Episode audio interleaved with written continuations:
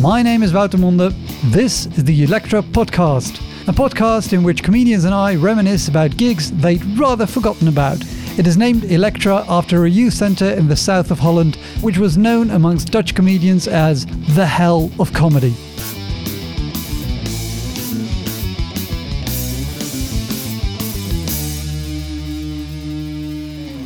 My guest is Glenn Wool, a fantastic comedian. Born in Canada, he now lives in the UK and he's performed all over the world. He visits Holland regularly. He's even been on a cycling holiday here. And if you don't believe me, check out his show, Creator I Am But a Pawn, on Spotify. Patrons of the uh, drinking establishments hated the stand up so much that they would hide the stage and not tell anybody what night it was on. And as of today, September 26th, his new show, Fever Forever, is also available on Spotify. I've seen the show live in Amsterdam and I highly recommend it. Enjoy the show. This is the Electra Podcast with Glenn Wool.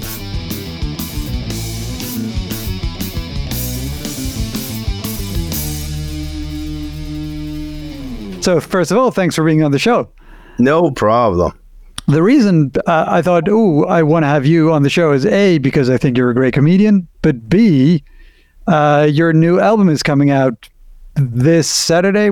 Yeah. And you've toured with that for quite some time. Yeah. Well, I'm 46 now, and I started when I was 19. So that is 38 years.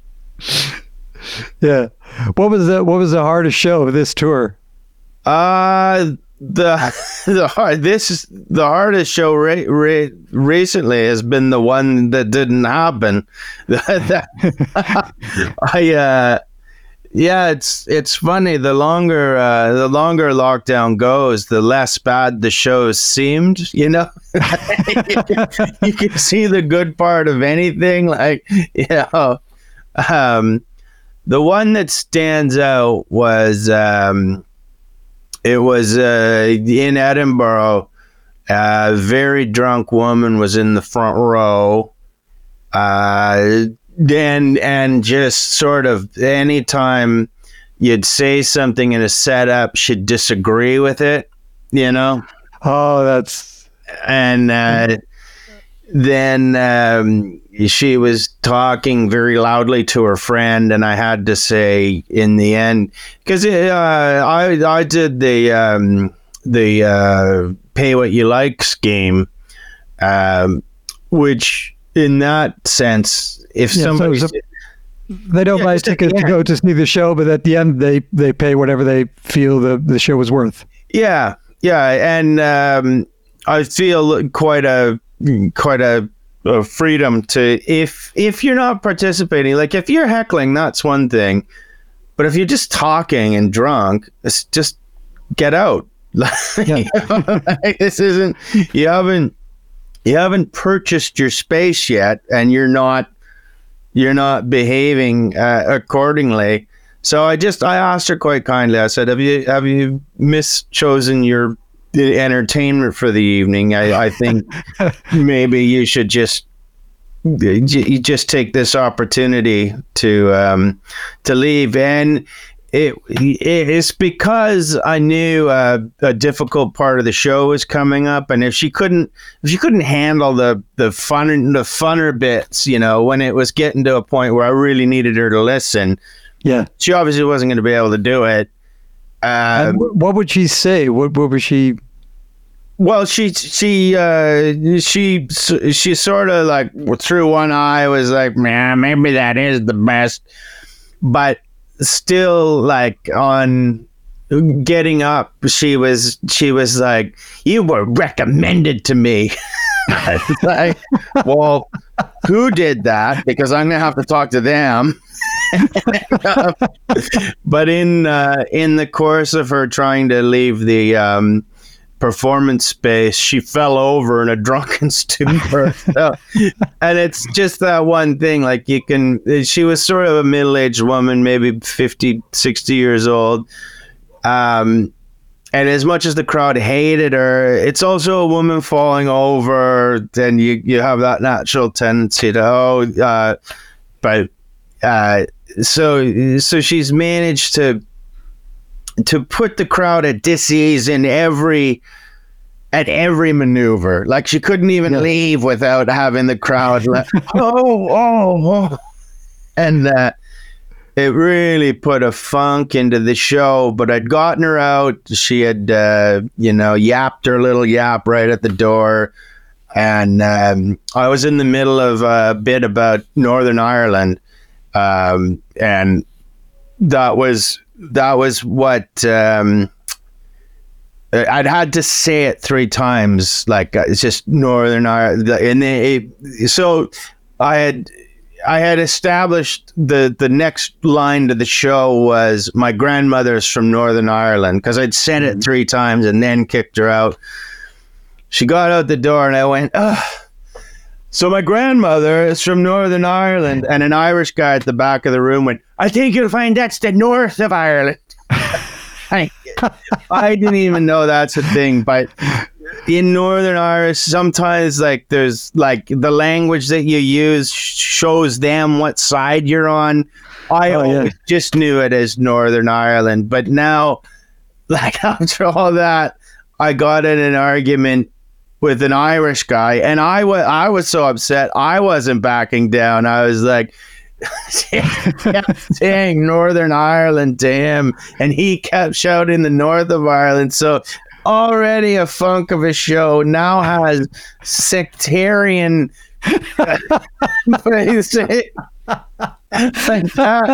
and I was um I said I tried to kick him out. you get the fuck out too. I cannot believe like that's when this guy thought, I bet you, I bet you the performer really wants to have an argument about the semantics of the English language in, in, regards to this small part of Ireland that I'm sure everybody gives a fuck about as much as I do. Uh, and uh, in the end, I was like, I said, "Well, you haven't paid a ticket, so you can get out." And he's like, "I haven't paid a ticket." And then he tried to lie that he was. Um, my manager had uh, got him a ticket. like, Why would you try to do that? Well, yeah, because the only thing that would do was get the manager fired. so I was like, so if I call him right now, he knows who you are. He's like, well, he might not know that. Ah, you, yeah. Uh, yeah, yeah, I, I, I think it just then and the rest of the show just limped towards the end. But I mean, that's the that's the thing about Edinburgh too. You, you know, at least there's something something to talk about happened. oh yeah, and this this was during the festival, I guess. Yeah, yeah, not this. Well, there wasn't one, but uh, this would have been um, three years ago now. I think. Yeah, that was a. And how does that mess up? Does it affect you inside your head if you you've dealt with this woman who's been chatting? You get her out, and you think, okay, let's get on with the show, and then there's oh, there's the next guy. Yeah, you're. Yeah, I I tend to think that there is um, the whole reason stand-up comedy exists is that there's a subsection of gods who really like watching it when it's going poorly. and they can't they can't make it tough on one person individually because they'll quit. So they have to make like every 700th show a real shocker. just because if somebody didn't have the chops then they couldn't deal with it. But I, I just know sometimes you get into a show and that the the gods are watching because it it just it happens like you'll get on you'll you'll be getting nothing from a crowd and then you're on a roll. But you've got them because they've they've taken so time so long to get into the show. They're actually paying attention by maybe the seven or eight minute mark, where usually you've got a longer bit because you've gotten a few laughs, you've got a roll, you've got a chance to you got a chance to to to rest a bit. It's like a boxing match. Because they've they've taken their time and getting into it, now you've got this really long bit where they have decided that they like you, but you're gonna have to deliver. And just on that long bit, I swear to God, every time, just as the punchline, not even the punch sentence, the punch word comes, somebody will drop a glass or like, ding, ding, ding, ding, ding. Like, something will happen and everybody will miss the word, and there's no way of going. Well, I said, well, you know, it's just, yeah, yeah. I like the idea of gods that purposely make shows go bad. They would love this podcast. Um, well, they probably were watching me trying to get my equipment set up earlier. Let's see how this goes. Yeah, was, you, have been to Edinburgh loads of times, but yes, yes, it must be twenty times now, even more. And there's because at Edinburgh you, you you get to do your own solo show, which gets your own crowd in because people know you and come to see Glenn Wool. Yeah, ever decreasing numbers. gets, gets a little the yeah. I've had I've had people bring that up to me, um, in the like as as they're walking out, um, like slap my shoulder like, oh yeah, I remember. I remember ten years ago you were in a really big room. yeah, it's getting worse, isn't it? And I'm like, yeah. that's that's my job. And you're right. It's oh it's wow. decline. Thank you. I'm now gonna shake this bucket and hope you put some change in it like a hobo.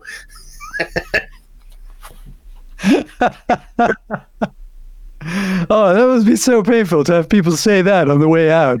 Yeah. Oh, well, I mean, I've fostered a certain sort of um, nihilistic audience. Let's be fair. So it's not. It's not I wasn't.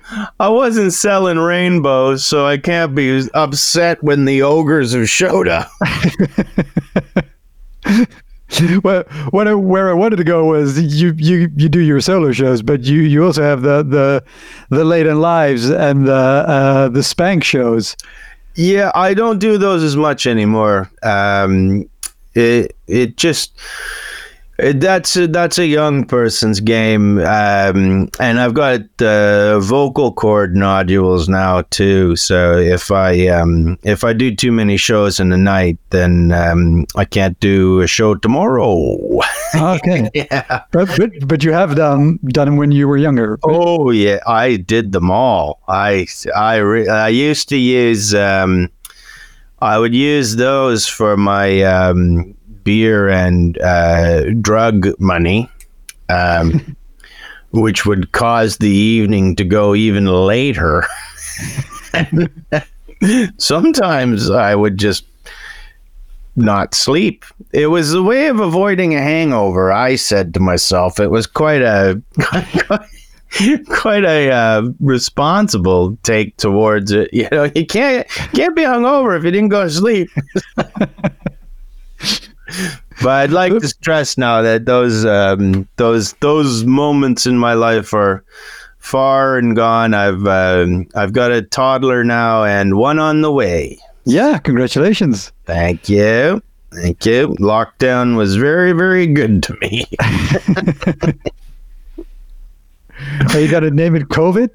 yeah. And uh, when he turns 19, I'll uh, tell him why he was named that. I couldn't, I couldn't masturbate in my house because my wife would never leave.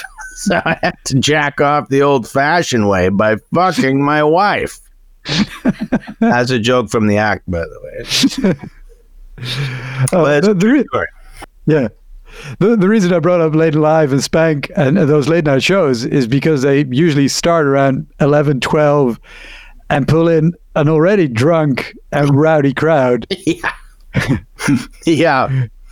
Yeah. And um, if you're the loudest one, they tend to put you on towards the end. And uh, yeah, it just it just got too much for me. I um, I'm a I'm an old guy now. I can still I, I, I can still do them, uh, but um, yeah, it just it just you know the the older you get, the recovery time from nights like that is just longer. So you know, I sort of prefer to to, to go go back if I if it's Edinburgh, I'm much more likely to be eating ice cream on the couch watching a box set or something. Um, yeah, especially if if, uh, if my wife and kid haven't come along, I I I need that time to sleep.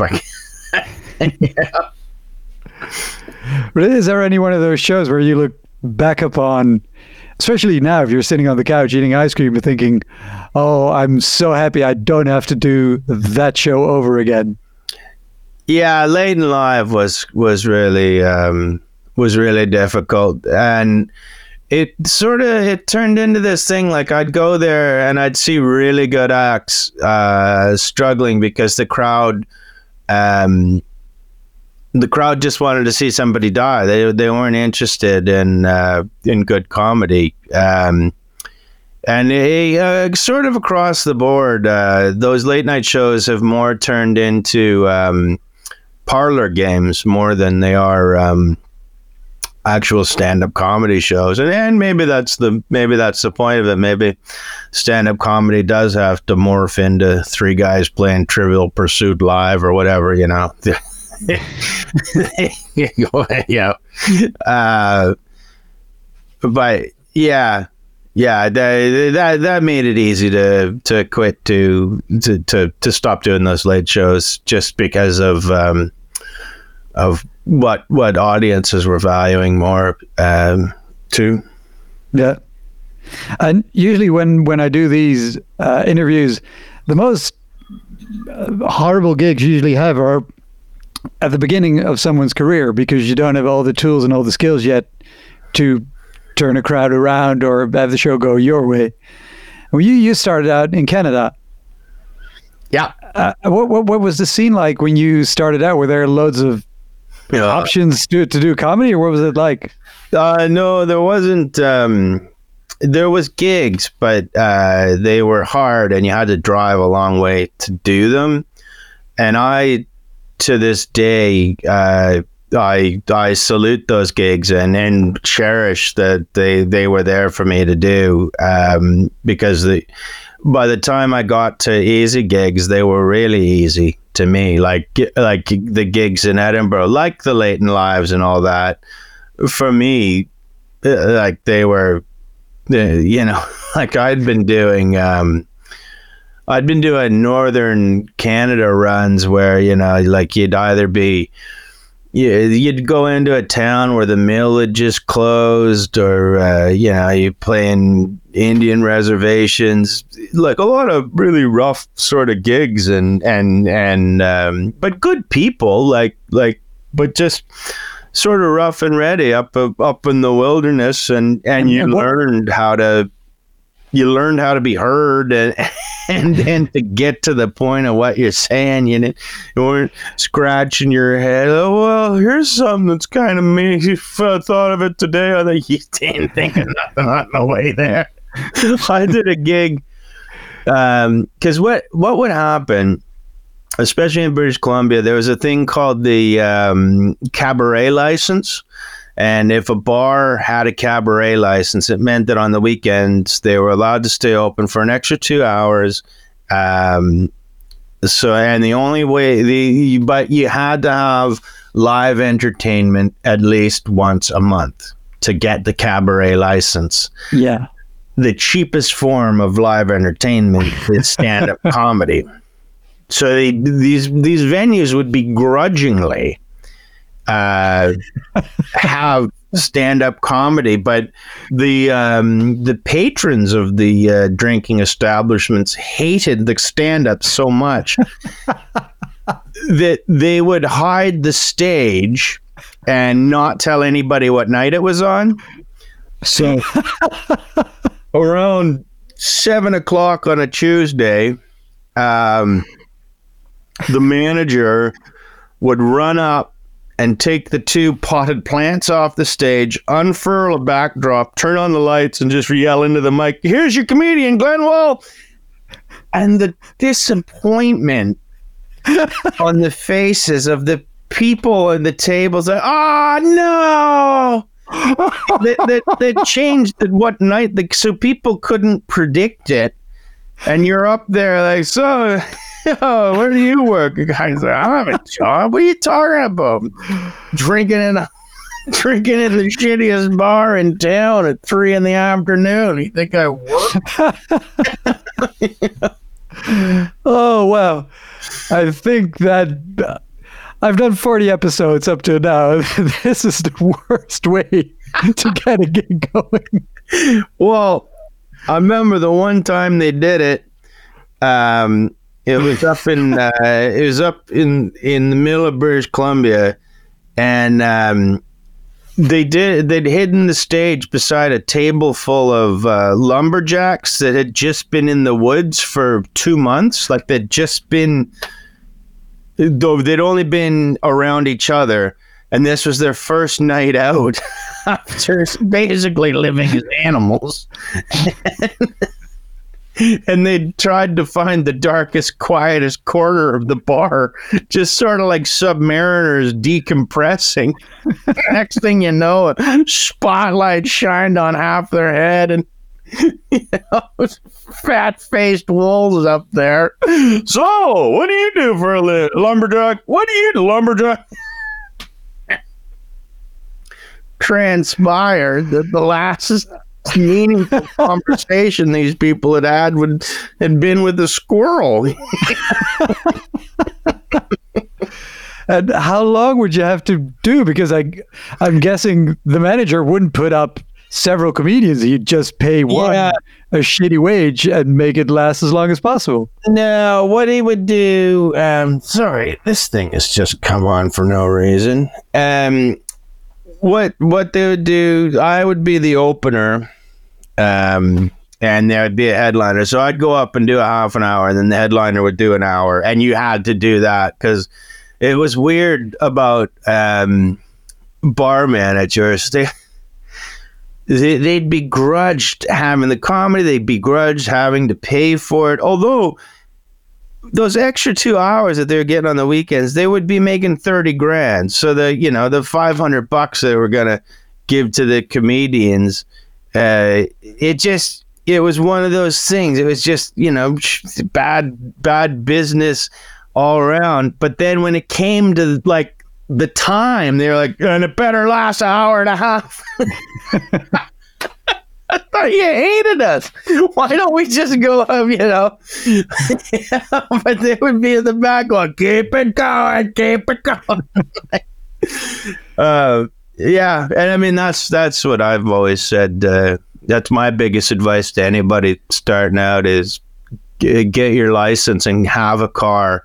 And uh, the smart thing I did too is I had a two seater, so um, you couldn't you couldn't just hire me to drive. I had to, you know, like go, oh, you just MC, you take the middle and the headliner. Nah, it's gotta I'm the opener and the MC. You get you get more time if you're the only one who can if you can only take one other act.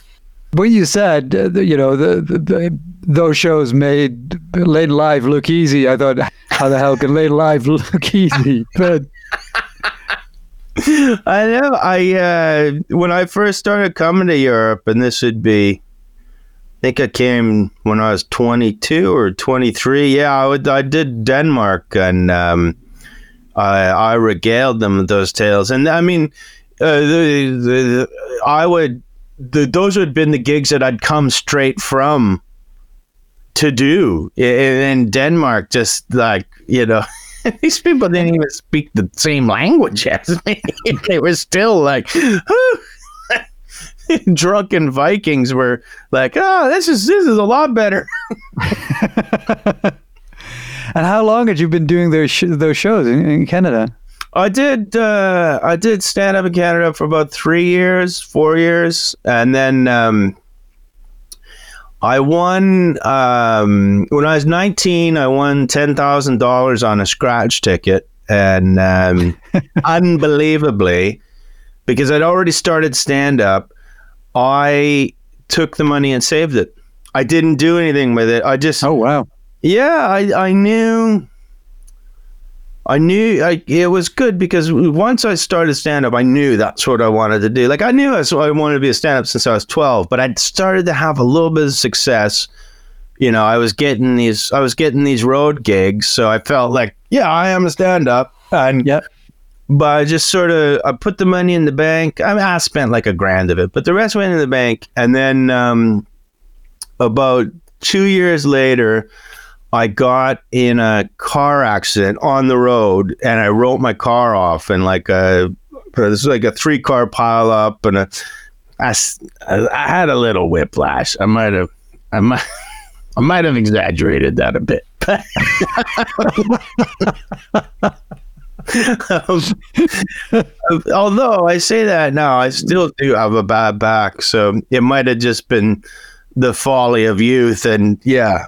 Um, but anyway, so I get in this car accident. I get the money. I get a little bit of whiplash money. I get a little bit of uh, money for the car, and uh, at that point, I was like, well, I could just replace the car and keep doing these gigs in Canada. I was starting to get offers to go out uh, to Eastern Canada um, for Yuk Yuk's, and uh, and I just took a look at it, and I thought, I'm gonna make a move now. I'm gonna go to Europe. I'm gonna go go and see because this is when not not many Canadians had even gone over. You were you we were starting to hear whispers like magazines were coming out of England, like comedy magazines, you know, where they they really were focused on it. And I thought, yeah, that's where I see myself going more. I, I don't want to because um, as fun as those gigs were to do, it did skew what you were writing about, you know. Because you Yeah. had to write jokes to make those people laugh, and I, I, I was writing other longer form uh, bits that I could never really do. Um, and then I thought, yeah, I'll take I'll take all that money. So yeah, a car accident and a lottery just, win. just to stop you there about the writing for for those kind of crowds I was I was checking your page on wikipedia and it said you discovered comedy by attending a, a bill cosby show Yeah. is that right i thought For years, it- it, was the only like nice story about my past where like when I was 12 my my parent like Bill Cosby came to Saskatoon Saskatchewan where we lived. It was really um it was odd. Like he was our sort of family's favorite comedian. We used to listen to his um his albums when we were in the you know driving across Canada in a truck for our holidays. Um he came and I saw him and I was just like, this is this is incredible. And it was always you know I was able to say, you know I you know I might I might present something on stage, but you know Bill Cosby is, was actually the guy who got me. Into, yeah and but I can't really tell that story in the same. Oh, no but if if bill cosby is is what got you started in comedy and is in maybe some way uh, um, the image you have of, of comedy, and then you go and do these shows for a table of lumberjacks. you can't do Bill Cosby material for them. No, no. The best thing you could do would be spike their drinks. That'd be the best. you could use a Cosby piece of material, but it wouldn't be from his comedy show. How, how did that change your, your way of writing when you came over? Uh, yeah, I think it just. Um, eh, I I don't think it changed my writing. It changed what um, it changed what I could talk about. Just um, like uh, I some of the jokes that first got me kind of recognized on on to to elevate to a different um, sort of level. I was I was good with religion. I was good with religion and drug jokes and. Uh, I think in Canada, now of course they would have got the drug jokes, um, but I think the religious stuff eh, either people wouldn't have got like if in Canada the, the people either aren't religious or they're very religious, you know. Where Europe um, had a more sarcastic attitude towards it, you know, like you could say stuff people yeah, it was it was easier to speak candidly about religion, where I, I don't think it would be um, as such in Canada. And it's not it's not because you would have offended people. I think a lot of them just wouldn't have got it. Yeah. But still, it can be a very touchy subject for some people. Yeah, Has, yeah. has it ever happened that you were talking about religion on stage and someone thought, nope, we're not having this?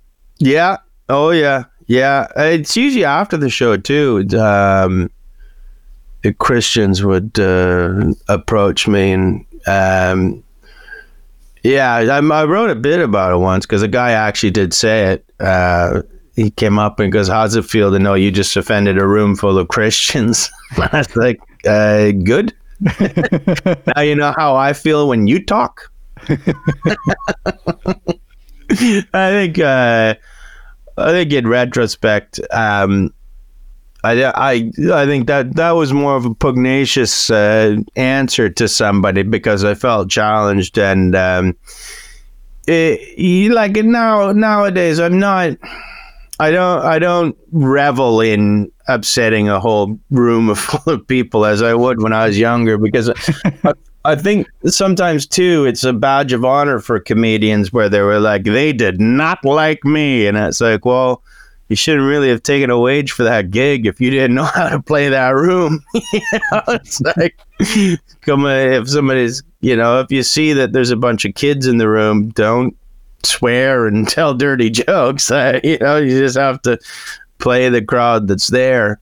But to, to a certain extent, because um, I also believe that I I don't I don't think that there's any bad comedians like uh, on the planet. I think that mostly um, the horror stories have been through uh, poor booking choices. You know, Oh, you yeah. can have the best comedian in the in the world, but you know, you put them on a cruise ship. Well, no, that's you know, people. that's not what the people on a cruise ship want to hear. So you know, No, it always, well, always, it usually comes down to poor booking choices or technical stuff gone wrong or a stage that's been hidden and a show that's not been announced. have, have you done cruise ships? No, no. Thankfully, no. Um, but uh, I I will not disparage them as as such because a lot of my friends uh, have now moved on to the boats and they say that they're, fun and they're, they're you know there's there's a crowd there and it's good. I I think it's um I think it's important to um to honor uh, anybody who's, who's doing this job. And, uh, you know, uh, just because it's on a boat um, doesn't mean that that's not a crowd of people that, that want to laugh and want to have fun. And, you know, there's a lot of horror stories in comedy. Um, and they're, the comedians, um, they argue about whether or not they're true, but I've I've heard that this is a this is this happened um, two week cruise, and uh, it was it was quite a play. It was quite an easy gig. Um, you had to do two shows, one at the first day, and then do a different one a week later. You know, so you do a half hour show first night, weekend, another half hour show, different material because it's going to be the same Same crowd. people Yeah. on the boat. Uh, and all you have to do is that. They'll pay you, feed you, and you get a two week cruise. Yeah. Uh, Great offer. guy goes up first night, doesn't read it, can't. He bombs like he uh, he really stinks. He tanks it. he bombed so badly that the the crowd, the other cruise ship, got together, colluded, and decided that it would ruin their cruise if they were even in the presence of this gentleman for any amount longer. And they certainly didn't want to see what he had to say on his second show. Um, but they're out in the middle of the ocean now. so the cruise ship company had to send a helicopter to the cruise ship, land it, and the comic had to get off as the rest of the passengers assembled and shook their fists at the sky.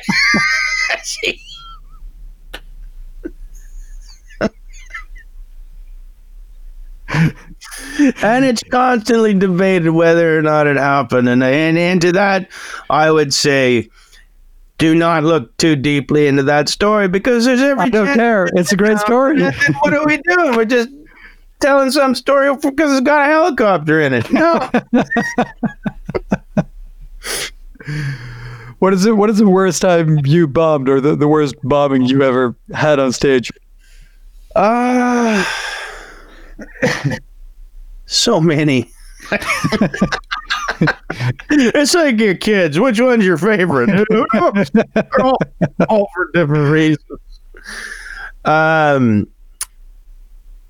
boy, you'd think, uh, you, you, yeah, I think I blocked them out. I'm out. Yeah, then this is gonna sound shitty because I'm not actually copping to a bomb here. Um, I remember um, the the the worst injustice I ever uh, received on stage. I did a corporate um, back when they used to put me on television. They would hire me for the, these things, but uh, I never. I won't change my act, like especially in that, like. You, you can't really change your act for corporate because you don't have enough time to figure it out. So you just have to go with, well, they booked me. You know, Yeah, yeah. somebody somewhere said, though, this would be the kind of thing. And it was, uh, I didn't really know what was going on. I got there late. I get on stage and they've hung these balloons on the stage that say Money Corp. and I was just like, that is the most evil sounding Yeah. business. like, does does does Superman come and fight you sometimes? Money Corp. and, uh, but I killed. I absolutely killed. I got an encore at a at Wow. at a corporate encored and this is the um the thing about corporates is they're horrible but they're good money so you do that Yeah. i i basically was going on i think i was on five grand for that show for 20 minutes so the fact that i even did a encore that's me giving them a, grand Yeah. like, I'm not on any extra money. That is totally about the ego of saying, like, I just wanted the story of, yeah, I did, I got, I got a encore.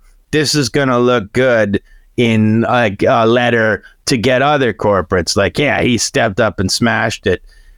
Exactly. Bef- Before you go on, can you just quickly explain why corporates are horrible, even though they pay a lot of money?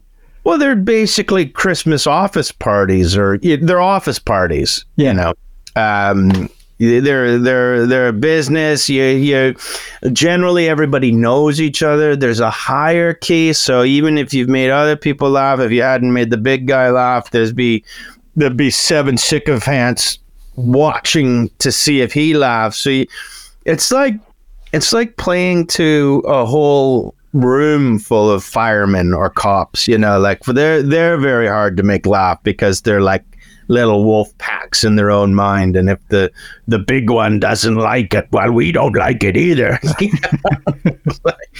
Um so it's it's like that uh, and I'd I'd stepped up and I demolished um and then like a couple weeks later I get a call from the from the uh cor- the corporate wing of the agency I was with at the time and they're like well they don't want to pay. It's like what? But apparently it had been it they they it was a celebration interoffice celebration that they had changed their name to Money Corp, and what a good idea it had been to do such a thing. um, and uh, I had sort of um, embarrassed whoever had come up with that idea, but uh, I will stand by it. uh, although, and they did pay in the end. Um, did they? uh, uh, they they used to be Bureau de Change, and now they're Money Corp. So anytime I walk through a airport, Oh yeah, that's yeah, big corporation. yeah, yeah. Oh wow. Yeah, so that's the worst death I've ever had. I got an encore. I got an encore, and in the end, they paid five thousand. Yeah, that's my It was worst horrible. in comedy. that was a damn nightmare. Uh, but uh, as you said, poor booking choices. Let, let's go back to that because that's usually the reason why a gig goes bad. Not because you as a comedian are bad, but because uh, uh, there's the sound's not right, or there's no lighting, or people are standing. And you did loads of music festivals, right? Um, I would say too that um, that because that happened that happened 10 or 15 years ago it gave birth to the new age of bad shows where um, you can have a really good show but one person didn't like it and then it turns into a bad show because of what they do. And um, it'll like it'll go from um, if you say something that they don't understand or if it's got a buzzword in there instead of either just discreetly going this isn't for me uh, this is this is perhaps over my head uh, you know and i will now quietly check out of this people will make a big stink try and um, try and ruin the show in in that like it, and it's upsetting them more that they now think that you know you're whoever they've placed in your head by saying that. They're now mad at everybody else and this is their stand because now they're going to get attention and they're going to try and um, they're going to try you know they, they they they are honestly in the you know because they live in they live in these little bubbles and echo chambers. And then when they get out in the real world and find that uh, people don't agree with everything that they say and often uh, have uh, well structured arguments about why they don't then then it becomes this well i've got to burn it all down and i don't have to listen to this. I opened um opened for stanhope at uh, the brixton academy and those those um those people are drunk dog, dog, Doug attracts drunks. Um, Yeah. uh, so this is certainly certainly what I how I found him. uh, and I went up, and it was just it's just I mean they're a joy to play to because uh, those are some of the most open minded liberal people, like real liberals. Yeah. Not like like like like um, libertines. Like just um, you couldn't offend them. You could you could make them not laugh. Like they're not gonna laugh at just anything. But I mean these are these are people that that that are they're just they're they're what open minded people look like nowadays. Yeah. Um, And and they're a Doug Stanhope crowd, so yeah, they're great. It's they know what they're what they're coming for. Yeah, like because Doug, um, Doug is an authentic man, and and maybe one of the smartest dudes I know. Well, he, he is one of the smartest dudes I know. So anything that he says, he's thought through, and he can, you know, it's just obvious. He knows what he's talking about. Even if you disagree with him, you can't disagree with how he said it or why he thinks it. Yeah. Uh, eh, and and and he's I, I think he's probably the best we've got right now. Uh, so that it's the people that are attracted to that show are are generally good people. And I was doing I was doing the opening slot, and I was just enjoying the shit out of it. Just say, you know, if you if you've ever seen Brixton Academy just erupting because you like, I can see why dictators like giving speeches for so long. you you really get whipped up, and um, but they're drunks, and um, this this woman, I could hear her. She was right in the middle, and she was she was screaming like a banshee. Um, during some of this stuff, but it didn't matter because I had the crowd, I had the focus, and they they were smart enough to know um, not to pay attention to her because she's just she's a drunk. Yeah. Um, you know, in in a way that I don't. I think with a if you'd had a more um, safe act, uh, like a, a, an, another gr- crowd of people would have made the mistake of everyone looking at her. You know, like, like sometimes you can ruin a joke if a crowd's dumb enough. Uh, if somebody gets up in the middle of a joke, everybody will look at them like, you know, like they're just they, they need a piss. It's okay. That's not part of the show. Done. Yeah. Now I gotta loop back and make sure you heard because I saw all your heads snap that way. Uh, but they were they were glossing over because she's just obviously just drunk. Um, I finish. I bring Dougie up, and uh, I was talking to my manager after the show, and apparently that woman was because uh, she then in the middle of Doug's show took him up on stuff. He was saying like that's racist. It, it wasn't racist. It, it, had mentioned another country and then you know in her pea brain well we don't speak of other countries. Yeah we do. And this is where we do it. So and uh, yeah she she stormed out of the gig. So in, in the end and she this this isn't even like this isn't a night that she could have just ended up at. This is this is Brixton Academy. You're on the floor. It's a 40 pound ticket. And you're at a Doug Stanhope show, and you still don't expect out of yourself at any point that you needed to research that. yeah, uh, I'm just gonna wait for buzzwords, but I really think like it was in her. She'd uh, she'd obviously come with a chip on her shoulder, shoulder in some way, in that she was trying to do it to me. Like like she was aiming for Doug, but I got I got out there first, and she was like, "Oh my god, here's another load of concepts that can't all get in my head." just just accept that sometimes people talk and and and you you can't you can't interrupt them because you're confused. Yeah. what is the, the, the weirdest or uh, most offensive hackle you've ever had? Uh, the the one I uh, I liked, and again, this is this is terrible because it doesn't it it wasn't me that it happened to, um, but I uh, I was in the room when it happened.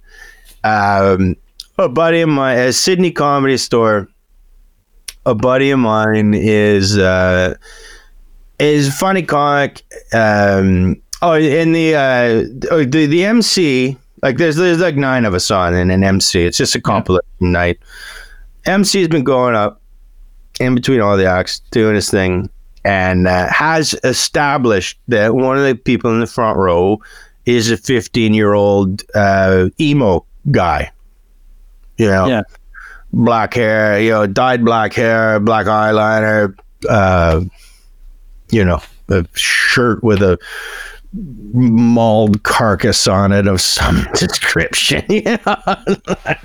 Just your typical emo guy. Yeah, yeah, you know, he's uh, and we've all been there, and, and God bless him for it. He's he's come to a comedy club. you know? who knows what he thought he was going to get there? But uh, he's trying. He's he's trying his hardest. But you know, life's tough when you're 15. And uh, the um, my buddy goes in the middle, does okay. Does he does all right. Uh, he's uh, and and it happens to happens to everybody. Um, but he just has an okay show. Enough that I didn't think that the um, the MC should have pointed it out at all. He should have just glossed over, done a little material, brought the next person up. But the MC gets back on stage, goes to the emo kid. Uh, hey, what'd you think of that guy? And he went, I hate him more than I hate myself.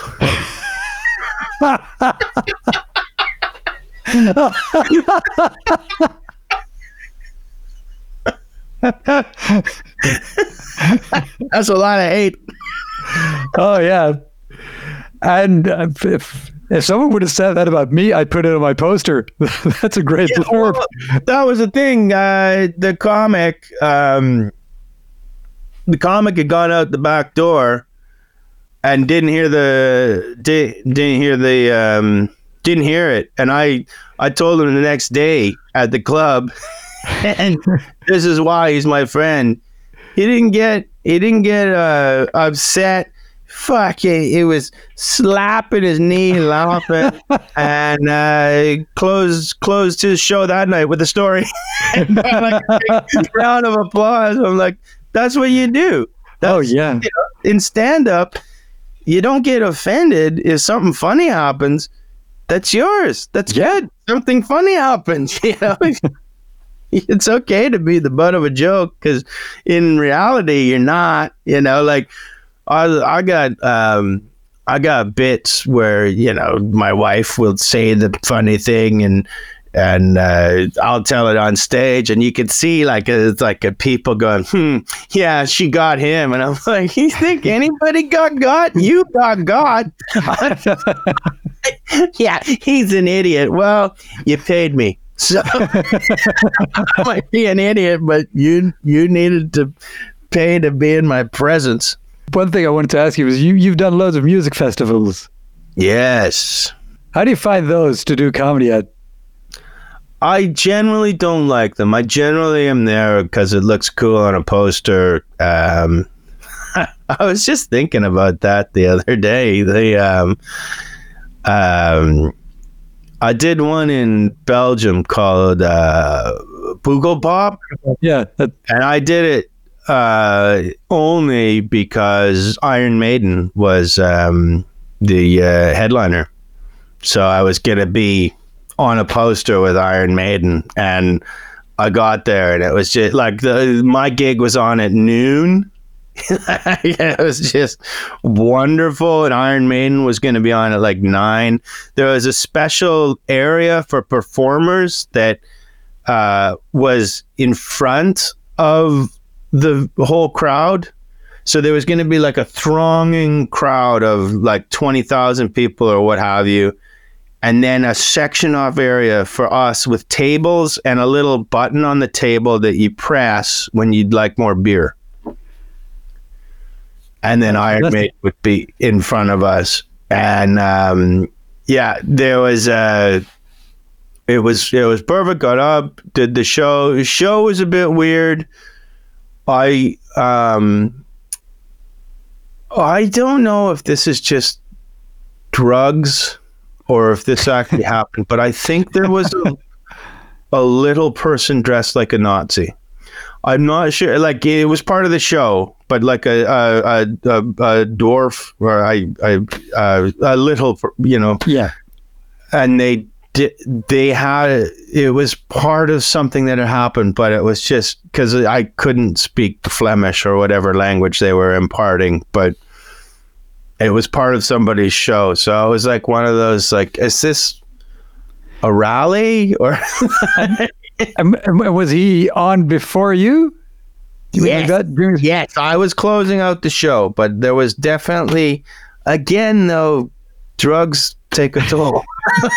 I don't know if anybody else could see him, but um, uh, I I don't know what that. It, was- it wasn't like a Nazi rally. It was it, it was actually. Um, it was it was odd that Iron Maiden was even on. Like if you looked at the other acts, it was like much more a pop festival. But um, that's just one of the things. Like when you're at when you're when you're gigging in other countries and you don't know, you like you really don't know what's what people are up to, and you're like, how is this part of anything? Is, he, is that how he always dresses? Um, but it was fun and. Um, after I went out, I uh, we were sitting in the backstage. I was waiting for the transport to take me back to the hotel because I was just gonna go sit in the hotel and uh, come back for Iron Maiden. And um, I made the mistake. I had uh, there was beer in the dressing room, and I, on an empty stomach, I started consuming Belgian beer. and boy, oh boy, did I get. I was hammered. I was hammered. And yeah, I got so drunk that I missed Iron Maiden.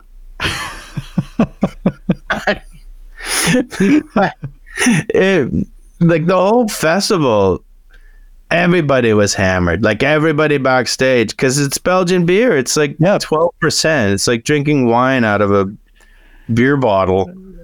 And and I just I just screwed it up and uh, I didn't get the food in before. Like you can't you can't do that. You can't do that at noon, and you can't do it on an empty stomach. and uh, we ended up. I I called it, so we just had to go home because we were making fun of the bands backstage, like and not like not succinctly, just like laughing and pointing at them because it, they're kind of ludicrous when you just see them and they're not like ah! they're just walking around backstage with their hair and curlers or whatever they're doing. I, it felt like a fight was brewing between. Yeah, like, like we were just too drunk to giggle quietly, just Yeah. laughing and pointing. Oh, and then you missed I Iron Maiden. The only reason you said yes to do the festival. Yeah, yeah, yeah. Like I probably could have met Iron Maiden. Like it was that much access with this this pass. Um, yeah, I I have few regrets, but that one is. but again, I mean, I didn't do that story. Um, well, I mean, that story ended up in my um, award-winning uh, Edinburgh show, No Land's Man. Uh, so, um, in the end, I won because I got material out of it. So, if I'd gotten to meet Iron Maiden, I never would have had the story to to tell, which is the more important thing. Wise words. Uh, you said we're playing abroad. You've you've played all over the world, uh, and you've been to Holland quite a few times. I love it. I love You it. You love it, but uh, I, I, I, recall Steve Hughes. He has a bit about playing before the Dutch and saying, "Oh, they'll stare at you and make a grown man cry." Do you know I was with Steve when that happened? That was yeah. It was me, Hughesy, and uh, Neville Raven. We all used to live together. I think Neville lives in Holland now. He's he's moved to Brighton a couple of years ago. Oh, good on him. yeah, I haven't seen him in a while, but um, yeah, we lived we lived together in South London, and um, it was the calf, the comedy calf, got a hold of one of us and said they want to do an English night, and we were like, "Well, we got the gig right here in the house." I'm pretty sure it was me because I'd been over a few times before. Uh, so yeah, we all we all went together, and um, I think with Steve, it was an accent problem. He was speaking in too much of an Aussie accent, and the Dutch couldn't understand him. Um, so and he would. You know what the problem was? He was doing a bit about going to the beach, uh, and they thought he was saying "bitch." Oh yeah, so they thought he was like a like Eminem. it's really misogynist, and he's just talking about the beach. but it was true, like the um, and I've seen the the Dutch have done it to me one time before, but that was that was a wine based accident where I should not have been on a comedy stage. And I had come up with this idea that I would go up and speak gibberish, uh, but try to make it sound Dutch. And then at the end, go, see, how do you like it? In it, in in my head, it was like, oh, they'll get that I don't speak their language but it just sounded like how do you like it? And then I was like, what? Actually, uh, that that has reminded me of um, of the one of the more difficult shows I ever had. Um, in Sweden, I I was doing something similar to that I was doing the uh, Swedish chef at them. yeah. Uh, and I was just constantly going like that um, between jokes, and it got a little bit off the top, and then it was really not working. But um, I persevered. I knew that there was laugh. These are Swedes. It's the Swedish chef. It's world renowned, known to be funny why won't they go along with this? And I really drove it into the ground like, and uh, I did. Uh, so I did all this stuff, and um, at the end of the show, uh, a Swede that had lived in America came up to me and said, "I understood what you were talking about, but we didn't get the Muppet Show here."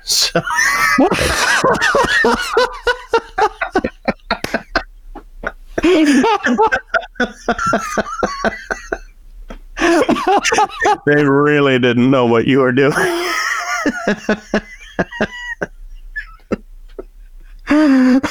oh. I, I can understand why a Swede would see that and think, no, I don't find this very funny. But if you don't even know what it is references yeah. to, no, it just uh, you like uh, you you could do it in any language, and it's odd because that Swedish thing had happened before the Dutch one, where I basically was doing that. It must have been in there, but yeah, again, I it was I, it wasn't a paid gig. It was um, I was already on tour in Holland, and um, they they just asked if I wanted to swing by and and do a set. Um, and uh, yeah, it was yeah. I'd, I just I'd been drinking. well, I don't do that anymore. I I tend to um, I, I don't I don't drink before the shows and and a lot of the time I don't drink after anymore either. It's um because I that's what happened. Um, that's what happened in um, the the weekend that Hughesy had been bombing when they thought he was saying bitch. I had been uh, I'd been having great shows, um, just because I'd been there before and and and I kind of knew how to play the Dutch crowds. But um, yeah, well, what is what is it the, that sets us apart from other crowds? If you say I know how to play a Dutch crowd, don't be worried about the silence. It's um, they're listening, and uh, I um, I think my um, my background in um, uh, my background in those really tough gigs um, made me like silence doesn't bother me because I know that oh it could be worse than this. they could be they could be talking to each other. but um, over the course of that weekend, um, I think by the end of it, I was having as tough a shows as Steve because I was just getting rat arsed the whole time. I really, I don't think I slept that whole weekend, and it just, you know, progressively got worse and worse and worse. yeah, that was um, that did used to happen to me sometimes. Uh, in the, I, I used to call myself Mister Friday Night because. Uh, over the course of a, a weekend, you know, whoever whoever came on the Friday saw what I was capable of, and then yeah. Is there any show in particular you would like to go back to now and be Mr. Friday Night and, and show them what you're capable of rather than what you showed them in the past? Ah, uh, a show I'd want to redo. Or a city, maybe, or. Yeah. I don't know, man. I like I'm pretty uh, philosophical with things like that. I always think um, even your mistakes are important, you know. So if I if I'm happy with the place I'm in now, you can't go back and, and tinker with the few with with the past. Yes. Might you know you change the timeline, you might not end. And I was thinking, I was thinking that the other night, like uh, about um, about life after death, or you know, I hope that if there is, that you get to watch all of the different timelines where you made the different decisions. See, see, you know, because that's all you can do in real life is fret and go, oh, what if I, what if I done it this way? What if I done it that way? But you know, you never think about the the consequences of. Um, and maybe you would end up like one of the gods watching on all the failures you had. yeah. Great stuff, man. Thanks a lot. Thank you too. That was absolutely wonderful.